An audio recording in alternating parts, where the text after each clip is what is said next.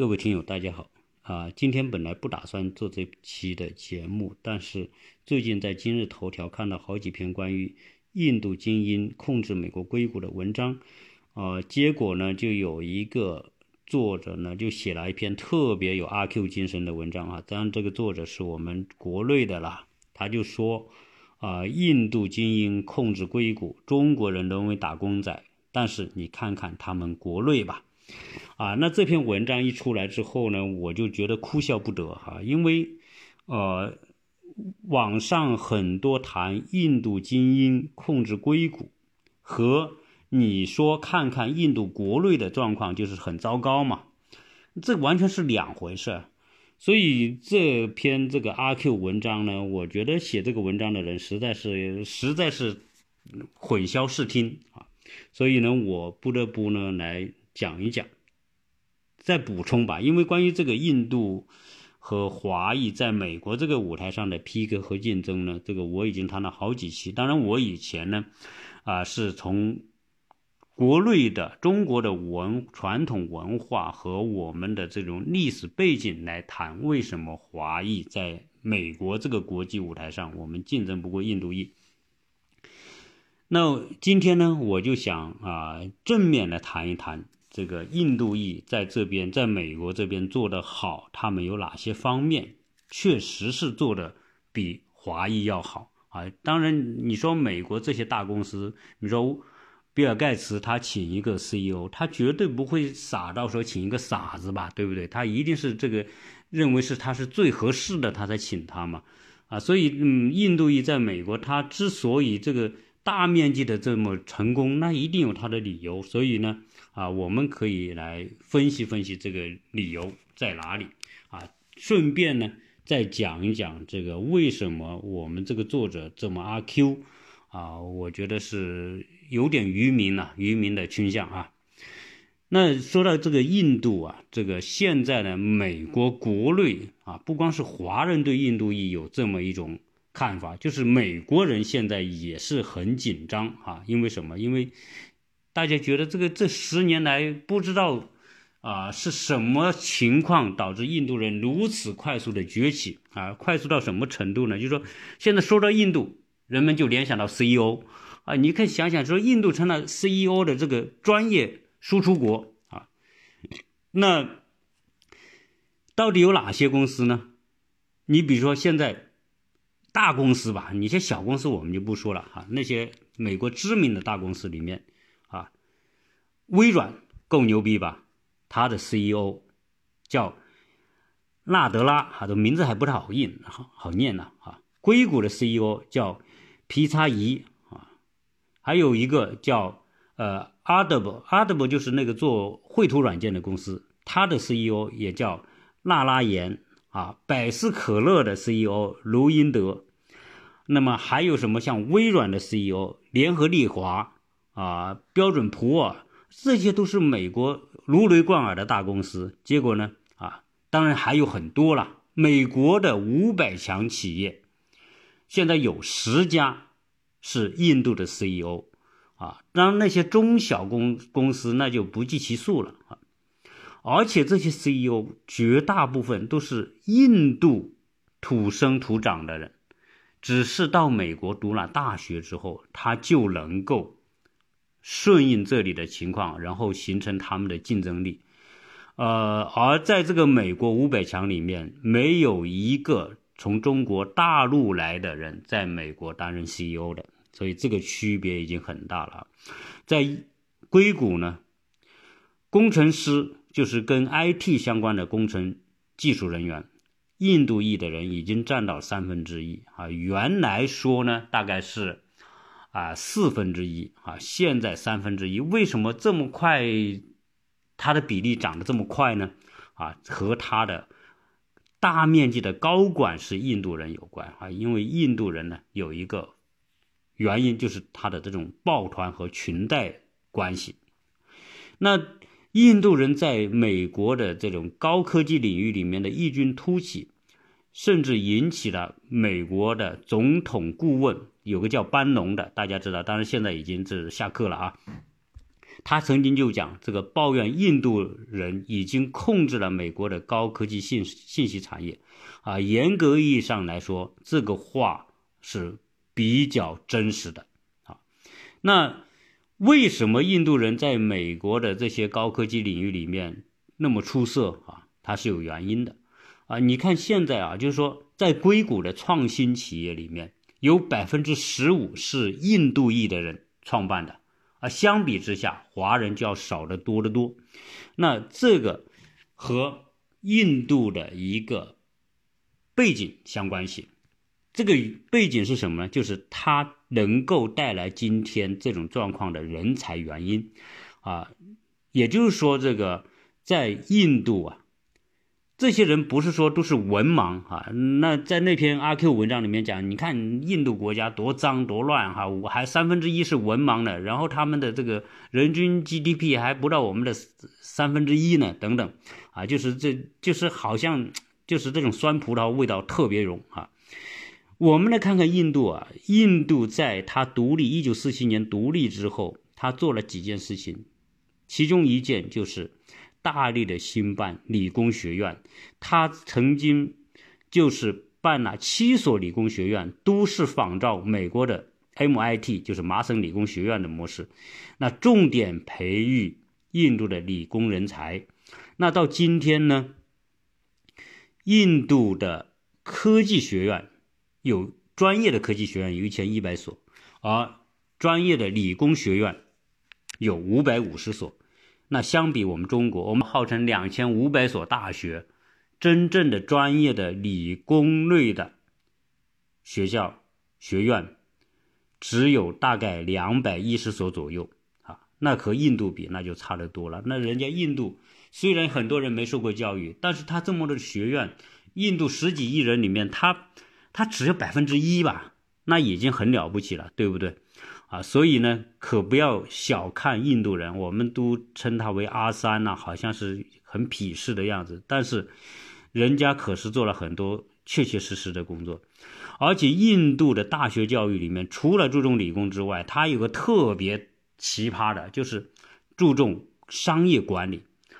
啊，很多的学理工的学生，同时也接受商业管理教育。啊，我就说我们管理学院吧，就相当于工商管理这种课程，啊，所以他们在整个的知识结构方面和技能方面，就比我们国内的学生那要那要强吧？啊，你受过工工商管理教育和没有受过，你的情商、你的协调、沟通、处理问题的能力，啊，你平衡各种关系的能力，你肯定就不如人家啊，所以。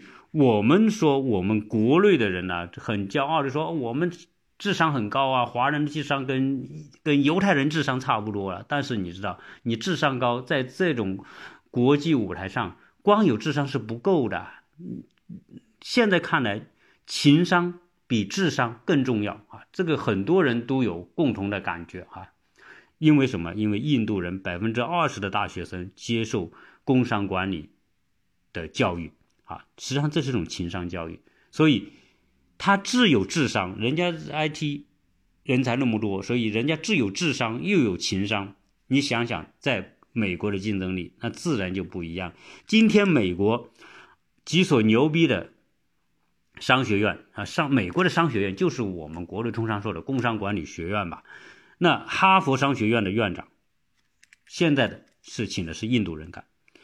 芝加哥的商学院也是美国排前五名的商学院的这个这个院长，请的也是印度人。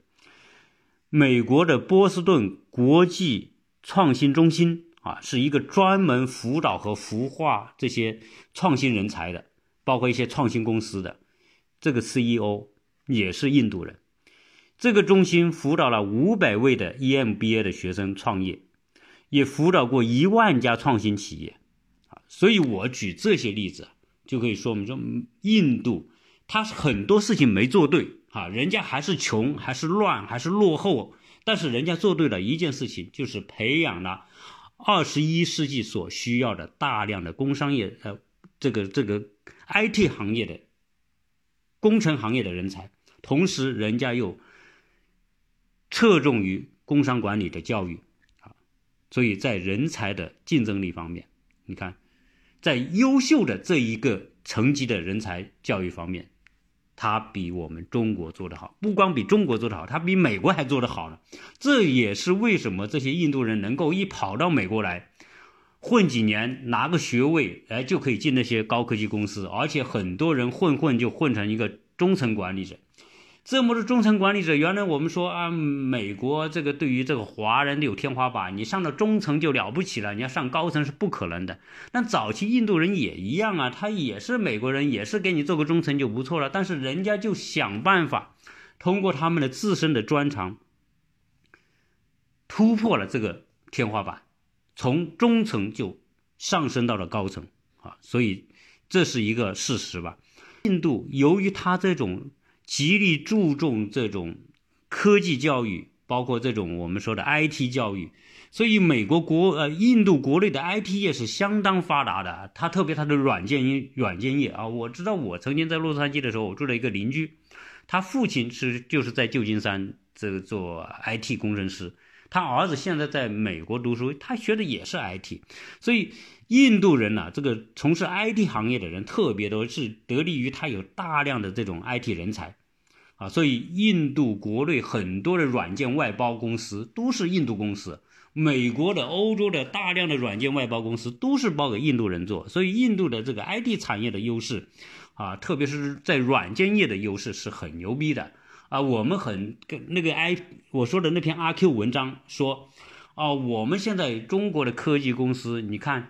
啊，都印印度市场都被我们中国科技公司占领了。印度的手机啊、电脑，那不都是我们中国公司做的吗？是你，你中国公司可以做这些硬件，但是对于 IT 行业来说，最不可替代的、最有弹性的啊、最有竞争力的是软件。你有硬件，你所有的升级，最后所有的提升。还是基于软件的驱动嘛？你没有软件，你有硬件有什么用呢？如果你中国牛逼，你可以做出通行全世界的系统，对吧？那人家都要跟你买专利，那个叫牛逼。但是这个方面，我们这种科技人才也不少，但是到目前为止，我们还是没有这方面的突破。那同时呢，我们讲这个印度人的这种啊。夸夸其谈嘛，我们叫夸夸其谈，当然是贬低人家。实际上，印度人人家非常善于表达，跟别人沟通，上台演讲，发挥他们的这种这种领导力。所以今天在美国人看来，印度裔和华裔啊，在这种群体效应之下，在这种示范效应之下啊，他们更看好印度裔，而且他们更愿意跟印度裔的人交朋友。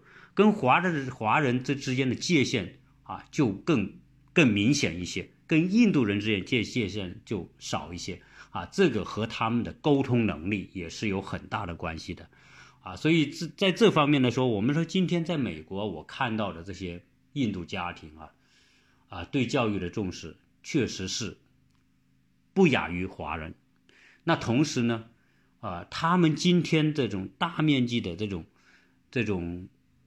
进入高科技行业，进入中层、高层管理者，带来整带来整个印度裔的人在美国的人均收入远远高出华人，啊，所以今天我们看到印度人在美国比华人阔绰啊，阔绰是什么？你比如买房子，他们一去就买新房，那七十万、八十万、一百万，人家眼都不眨就买了。开车开特斯拉，我在路上当然经常看到这是开特斯拉的。啊，换过都是印度的男男女女，所以说印度人可不是像我们想象他国内那样啊，只要有这样一个平台，所以印度的人才优势啊，综合素质他们是不差的啊。当然，我现在要说他的另外一个原因就是印度人的抱团啊，印度人的抱团，我们这个阿 Q 文章讲印度抱什么团呐？人家他都是种姓制度，是什么婆罗门、刹帝利、费。吠舍是吧？首陀罗啊，你这些，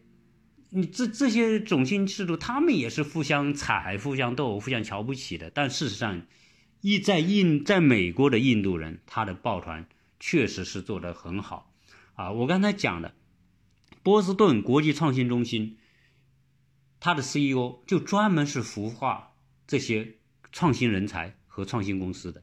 而且很多就是扶助他们印度裔的人，而且印度很多有成就的，比如说担任了这些公司的高管的，啊，特别大公司高管的，他有一定影响力的人，他们退休之后干什么？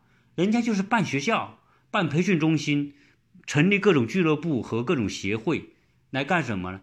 来帮助从印度来的那些年轻人啊，或者就是刚读个读个本科或者读个研究生之后想创业的，而，他们就大量帮助他们本族裔的人如何去适应美国啊，如何做创业计划啊，如何去找资源。所以你看，他这种有一批人能干这个事情，对印度裔人之间的互相的帮助和推动。这个不就是种抱团吗？那今天一个人上去之后，你说他要他他公司要提拔招一个人或者提拔一个人，他肯定提拔他印度裔的人。我在这里有个朋友，前两天我就跟他聊天，他也在 IT 行业做，他的公司里面现在就是大量的是印度人，很多印度人担任了领导岗位之后，凡是招人只招印度人，什么华人不招。什么白人不招，黑人更不招，所以为什么这十年来印度裔的人在硅谷会这么高比例啊？那不就是这么，就是排挤其他族裔的啊？所以连白人都被排挤，所以在科技领域里面，在高科技，在 IT 行业里面，白人都成了少数族裔了，印度人成了多数族裔了，啊，这就是目前的一个现实。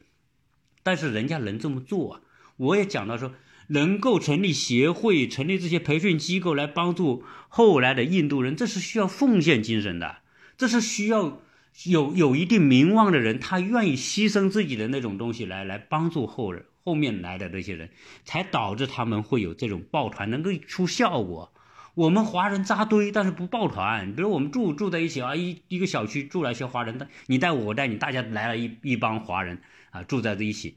但是我们是扎堆在一起，但是我们很少说在这种相互帮助上，比如说对小孩的帮助，对啊隔邻居的朋这个小呃家的小孩的帮助，在教育啊、就业呀、培训辅导方面，我们很少有人站出来无私的做这种奉献，很少。但是平时沟通可能会有一点帮，也有一点帮，但是不像人家印度人那么系统的来帮，啊，那么系统的有组织啊。我们讲到印度人从科技人才的竞争开始进入到美国的商界之后，随之而来的就是他在政界的崛起，啊，所以这个一定是相辅相成的。那大家又抱团，大家在高科技公司里面取得那么高的职位，那么大的影响力，啊，那他从政就有条件了。那你我们看看，在印度的印度裔在美国政界。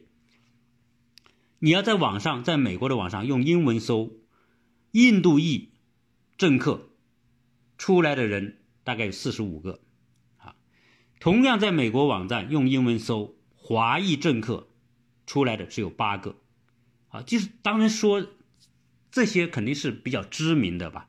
那你看看在从政的人比例，那印度人又远远的领先华人，呃。那今天在美国的政界里面，比如做美国检察官的，啊，印度人有一个印度人，那还有什么呢？做州长的两位州长啊，其中是印度印度人呢，其中有位叫黑利的。大家知道这个黑利呢，曾经当过兰卡的这个州长，后来又被这个总统任命为联合国的代表，啊，就联合国大使吧。那还有什么呢？还有担任参议员的。啊，有个叫哈里斯的，他曾经还担任加州的总检察长，啊，类似这种啊，印度裔的人也曾经成为总统的呃提名候选人，参加总统竞选也有。我们今天当然杨康泽作为华人的这个华裔啊，参加总统竞选啊，但实际上人家印度裔的也参加。从目前这种情况来说，印度人的这一系列的东西呢，表现呢？导致他们在政商两界会互相推动，那么这种互相推动的结果，我做一个呃不负责任的推测，叫什么呢？也可能华裔、亚裔啊，未来会有担任美国总统的。这那么首先能够在亚裔担任美国总统的，很有可能就是出现在印度裔的人里面。啊，你说杨康泽不行吗？但杨康泽也很优秀，但是以华人的这种团结度、一致的声音、从政的力度和在工商界的这种表现来说，我们的基础是弱过印度裔的。啊，我我不是讲嘛，印度的总理辛格来到德克萨斯，印度人就可以组织一个五万名印度裔的人到一个体育馆。来欢迎印度总理辛格啊，连特朗普都要去站个台，那可见今天印度裔的人，就是虽然他人不是特别多，但是他占据的位置，他在美国的关键的行业、关键的领域里面发挥的作用，已经完全是一个多数族裔的人才能做得到的，可见他的这种影响力啊，所以。那么印度人的这一些特性加在一起，啊，是不是说你说从政的人会越来越多啊？这种可能性很大。你说他在 Google、在微软担任 CEO 的这些人，他就成为公众人物了。如果哪一天他一转身说：“哎，我也来试试参加总统竞选”，那他的知名度和影响力和杨康泽就完全不一样了。杨康泽你也是一个科技人才，也也这个，但是。你知道你所触及的资源和人家微软的 CEO 和谷歌的 CEO 就完全不一样啊！当然，我这里再做一个不太好的预测，以印度人的这种东西，印度人当然他有他好的一方面，但也有很不好的德性嘛。这个印度人，那我们可以看得到，因为我那个朋友讲，印度人啊，就是所谓那种自私啊，然后呢，谄媚也是很明显的。他说。在他的公司里面，印度人对白人点头哈腰啊，笑容灿烂的不得了啊，就表现的特别热情。什么一转头对他们的下属就是板着个脸，很凶，然后对华人对什么都很凶。所以他们这种东西，嗯，可见说有些印度人啊情商很高啊，很善于团结，但是有很多印度人或者他可能素质也不高的也有啊。那那他也混到一个中层管理者，因为有高管提他，他不就成了中层管理者吗？那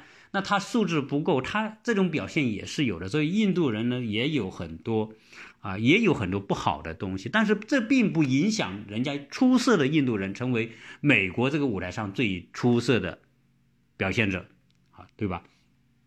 那所以那个阿 Q 文章呢，啊，一再讲啊，我们华人。也很优秀啊，啊，我们虽然在美国的高科技领域面没有当 CEO，呃，这个酸葡萄又来了。他说，这个 CEO 是什么？CEO 还是打工的嘛？你还是帮人家董事会打工的，对吧？你还是打工仔，人家哪天不要你就不要你了。你看这个这个话真的说的，有时候我实在是觉得这个，如果我我相信很多读者跟我是有同感的，你实在是属于太阿 Q 了，啊。然后说什么呢？说哦，我们国内的优秀的 IT 人才或者科技人才，我们都回国创业了。你看我们国内有，对吧？有有百度啊，啊，我们有呃搜狐啊，都不是我们在美国的那些优秀的这个人才回去创业的嘛？啊，那实际上你去想想，中国的在 IT 业的，在决定性的领域里面，我们和美国。还是有差距的，这个差距还不是一点两点。如果不是有很大的差距，也不至于美国政府要制裁中兴的时候，中兴一下就死了，就死火了。所以要制裁什么其他的时候，我们都都是很紧张的。所以这个差距还是很大的。所以从这个角度来说，我今天可能我我心情也很矛盾哈，好像有的人会听说，哎呦，你你这个到底你是站在什么立场说这个话？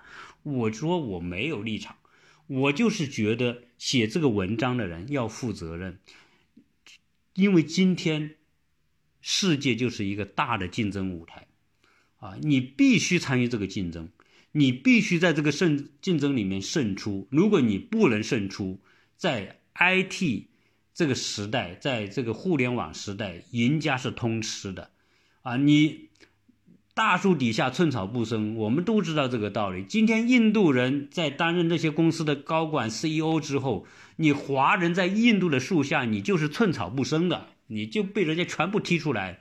而最后呢，我个人觉得，以印度人的这种方式，最后会危及到美国人在高科技领域里面的这种、这种、这种意识和安全感。他们会觉得，印度人如果做过头了，也未必是好事，有可能变成美国人最后，呃，我说的，最后觉得真正威胁美国的是印度裔的人。是印度的人，是印度这个国家，为什么？因为当印度人在主宰了美国的硅谷和高科技行业之后，虽然人家是打工的 CEO，但是董事会的人只管投资啊，只管做什么不做什么，但是要做成这些事情，都是由这些 CEO 领导下面的所有这些团队来做的，对吧？那今天 CEO 他的人才体系，他的整个的运作都是。印度人在帮他做，你说你能够赶走印度人吗？对吧？你把印度人从 IT 行业赶走，从硅谷赶走行吗？也是不可能，他已经长到你的骨头，长到你的肉里面了，啊，你想把它剥离也不太可能。所以就到时候，如果印度有机会崛起，那实际上呢，这批印度人和他的母国之间的关系肯定更说不清楚嘛。啊，印度人也是很狡猾狡猾的，对吗？所以呢，他最后他能够接触到美国最机密的高科技的东西，人家都当 CEO 了，什么拿不到啊？哪天真的人家要把印度这些高管要把美国的这些所谓的高科技的这些东西，对吧？拿回去啊，不说偷吧，人家就拿回去啊，你说你能管得到吗？你管不到了啊，所以到那个时候。可能美国才会知道哦，原来印度才是一个最操蛋的啊！我们我们把印度人放进来之后，就像什么？就像我们说的一个外来物种入侵一样啊！我现在越来越感觉到，印度裔的在美国这个舞台上，在美国的硅谷高科技这个领领域上，就是一个外来的入侵物种。而这个外来入侵物种，基于我刚才讲的那个什么，它的这个人才优势、IT 优势、抱团优势、文化优势，它成为一个，呃，没有天敌的啊。嗯，华人已经不是他的天敌了，因为华人已经被他排除了。现在老美都不是那个老美的这种，这种优秀的这种在 IT 行业的人才越来越少。你看我们在大学里面，我经常问我们这些朋友说，你在学校里面这个。这个老学 IT 的都是什么人？但无非就是印度人、华人啊。美老美呢？老美有，但是老美在美国的各个大学学 IT 领域里面呢，都变成少数了，多数是印度的和华裔华裔的。而今天人家印度人什么呢？已经占据了美国各大公司的最要害的位置。那你想想，还有你华人的戏吗？没有了。现在。未来这些印度裔的从美国大学毕业之后，就是将要进入美国各个公司的中高层管理岗位的，这已经成了一个物种，而且成了一个没有天敌的物种。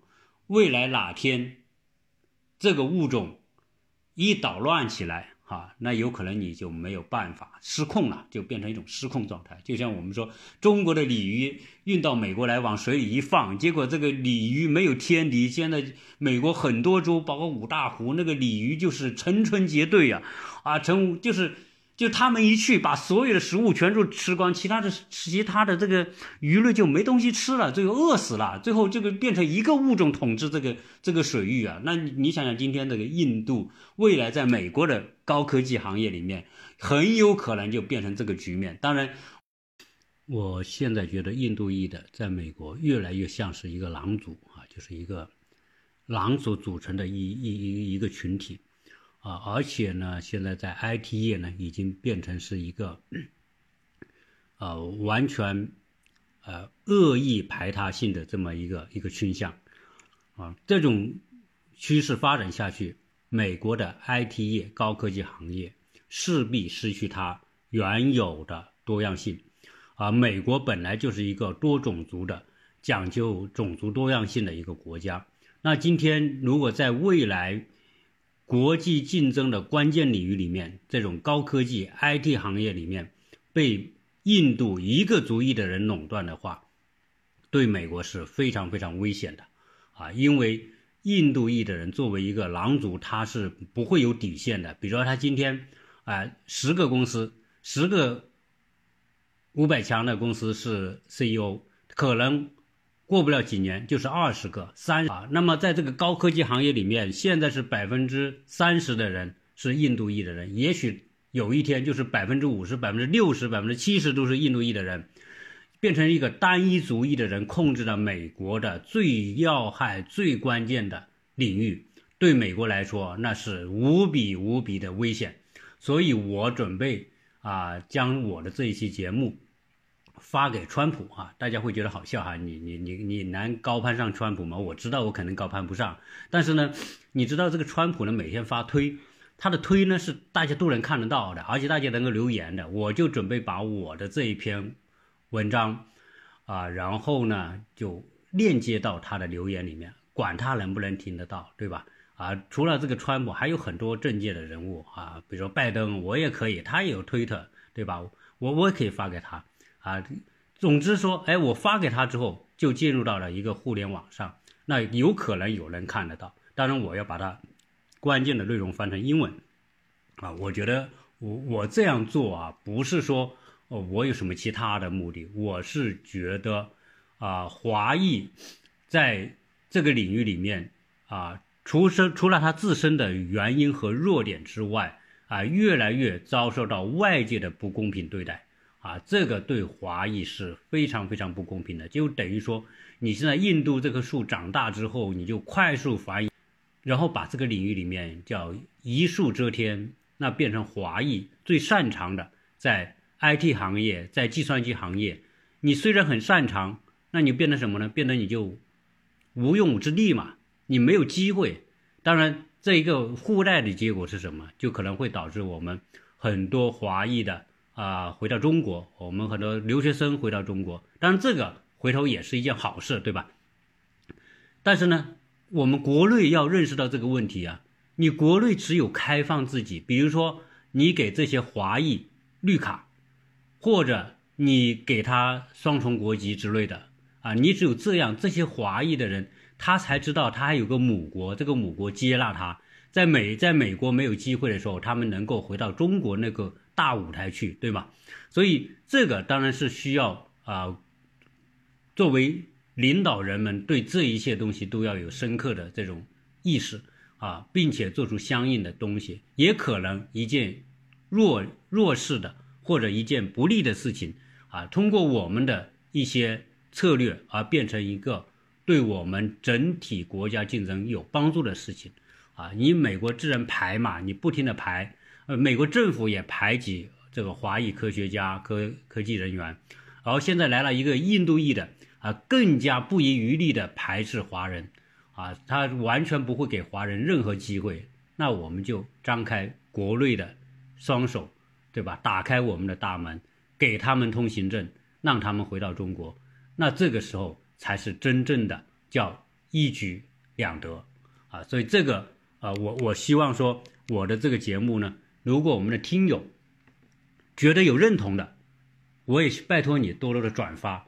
啊，因为实际上啊，这个美国这个就是一个国际大舞台啊，大家不同族裔的人说的不好听，都分得很清楚的，大家都是为本族裔的人在争取资源啊，别人资源占的多了，我们资源就少了，所以我希望我们的听友听了这期节目的，不管你在中国还是在美国，都希望你能够多多的转发。我们华人啊，我们智商高，我们也要变得情商高，我们要怎么样？能够团结起来啊，变成一股不能被别人忽视的力量。我们有我们的力，可以跟别人较量的那种砝码啊，这个是需要我们每一个华人都能够贡献自己那份力量。如果是这样的话，也不至于出现我们说这个前不久美国有个 S 三八六法案，这个 S 三八六法案就是印度人在后面推动的。啊，如果这个法案通过，就意味着未来从法律和政策层面保障印度人，印包括在印度国内的那些想到美国来的人，长驱直入美国，每年五十万的人在申请美国的工卡。各位，那这样一来，美国国内的 IT 行业的这种局势，再加上这批印度人在美国政界的这种推动，那会导致美国的高科科技行业更快的被印度人垄断啊。这个结果是可想而知的，而最后的这种危害程度对美国这个国家也是非常非常严重的啊！我们还是希望美国保有它的种族的多样性和各种族之间相对比较公正和平等的这么一种机会啊！这是这是我本身谈这期节目的啊另外一个想法。我这个节目啊，川普肯定是听不到的，对吧？呃，川普他可能也不会去想，如果但凡这个他下面的人能够跟他讲这个事情的时候，我想他应该警惕的是印度裔的人未来对美国的那种影响，而不是华人的影响啊。所以关于这个这篇文章引发我的这么多的这种感慨啊啊，这个算一种个人的意见。啊，反正我希望大家也不要拍我，因为我知道，这个我的节目出来之后呢，第一有很多人听啊，我很感谢啊。第二呢，有很多听友呢听完之后呢就发表意见留言啊，其中有一些听友呢特别有意思啊，他就是第一他听也听，听完之后呢他就很不客气啊，就就就要给我一顿拍。啊，有些拍我也欢迎哈，毕竟这个东西嘛，你既然你你是公开对大家的，但是有很多的有一些听友呢，我觉得那个那个拍的是是我不知道他的心态是什么，因为我前面呢聊过一个啊一集是关于什么，是关于这个啊也是关于讲到美国的吧啊这个这个话题的啊，结果呢他就跟我讲到这个。他就跟我一顿回复，说什么呢？说，这个你到美国去干嘛？美国这么不好，你说美国这个不好那个不好，你要去美国干嘛？你不是就不是很矛盾吗？你不是很有病吗？哦，我我我在这里很想说的，就是在我的群里面留这种言的听友啊，我实实在在觉得他的心里是有病的，因为我一再告诉大家，美国这个国家它不是完美的天堂。我们在中国看到美国，我们国内有很多有两类人，一类人就是特别听不得说美国不好，一说美国不好他就跟你急，他就跟我在这个留言里面留言，就就就就就这种这种这种，不说是骂吧，但是最起码这个拍砖呢是拍的有点有点太偏激啊。那么有一类呢是就是就是恨不得美国明天就亡国啊。就是属于这种情况，所以我觉得这个都不是客观，因为美国不管你喜欢不喜欢，它都存在。我想说的是，我想做的是，通过我的眼光能看到的美国，它的阴暗面是什么，它的阳光的一面是什么啊？凡是阳光照到的地方，它都有阳光的一面，都有阴暗的一面。所以你不能说，我就只能说它阳光的一面你就开心，或者我讲它阴暗的一面你才开心，不是的。世界本来就是由两面组成的，还有灰面的，对吧？有有光光照的一面，有灰有有暗的一面，还有从光到灰的到暗的这个过渡的那个灰暗面呢，都有的。所以世界才是多样性的嘛。所以我的节目里面聊这些东西的时候，我希望我们的听友。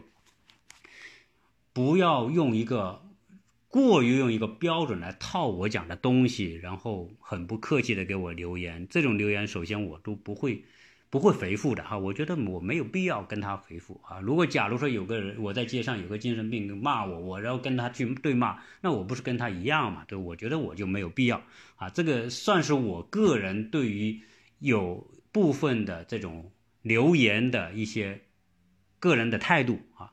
啊，我我也欢迎大家正常的对我的节目提出批评啊，但是我并不太愿意大家用一种不好的心态来做这样的留言啊，这是我的看法，谢谢大家收听。